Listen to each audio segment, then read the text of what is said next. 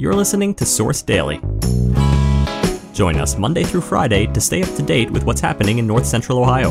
We'll be sharing a closer look at one of our top stories, along with other news, local history, memorials, answers to your questions, and more. Today, in a unanimous decision, the Mansfield City Schools Board voted to close the building at 240 Euclid Avenue after the 2023 to 2024 school year. Before we begin, some exciting news from our friends and sponsors at Miller's Jewelry and Repair. Miller's Jewelry and Repair has been a family favorite since 1951. Right now, they're hosting a sweepstakes to celebrate their new location at 1523 Lexington Avenue. The prize? A stunning $535 sterling silver and diamond jewelry suite, including a pendant, earrings, and bracelet.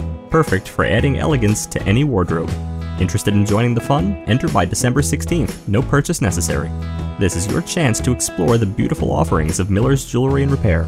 Just click the link in our show notes to enter. The winner, chosen randomly, will be notified by email. Now, our feature story.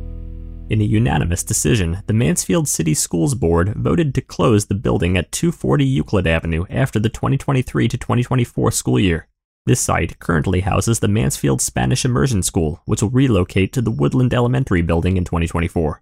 Woodland Elementary students will move to Spring Mill STEM Elementary and John Sherman Elementary. Superintendent Stan Jefferson has yet to decide on student assignment methods, but the goal is to allow families to choose their preferred school.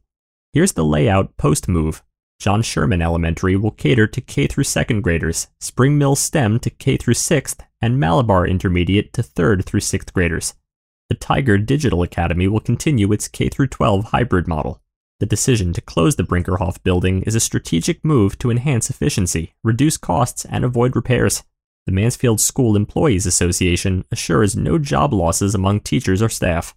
In other news from the meeting, Donnie Reynolds highlighted the district's success with the positive behavior interventions and support system, contributing to a more positive school environment.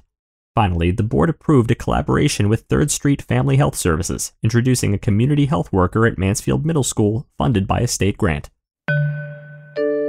Now, some Ohio history. Did you know that Mansfield born Homer Lee was an American engraver, artist, inventor, and entrepreneur? He was the founder and president of the Homer Lee Banknote Company in New York City, also vice president of the Franklin Lee Banknote Company, and president of the Hamilton Banknote Company. These companies made stamps, banknotes, engraved stocks and bond certificates, and made all sorts of official stamps and certificates for foreign countries. He invented the Homer Lee rotary steel plate printing system, as well as numbering devices used by the United States Treasury. In 1883, his company was awarded the first four year contract to engrave and produce postal notes in early form of money order for the Post Office Department. Next, want to stay up to date on all local sports? Sign up for our sports newsletter today. Just click the link in our show notes to subscribe. Hi, everyone. I'm Kurt Conrad. I've been the local sports reporter here at Richland Source since 2013 and have been covering high school sports in north central Ohio since 1996. Subscribe to my weekly sports newsletter for the latest stories and insights from me and the rest of the Richland Source sports team, delivered directly to your email inbox each week. Check the link in the show notes to subscribe or go to richlandsource.com/sports. Thanks for listening. Join us again tomorrow.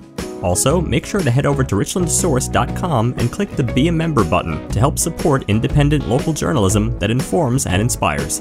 Every contribution goes to helping us make Richland County a better place and to help keep our journalism free. Also, if you like this podcast and want to hear more, make sure to rate and review us on Apple Podcasts.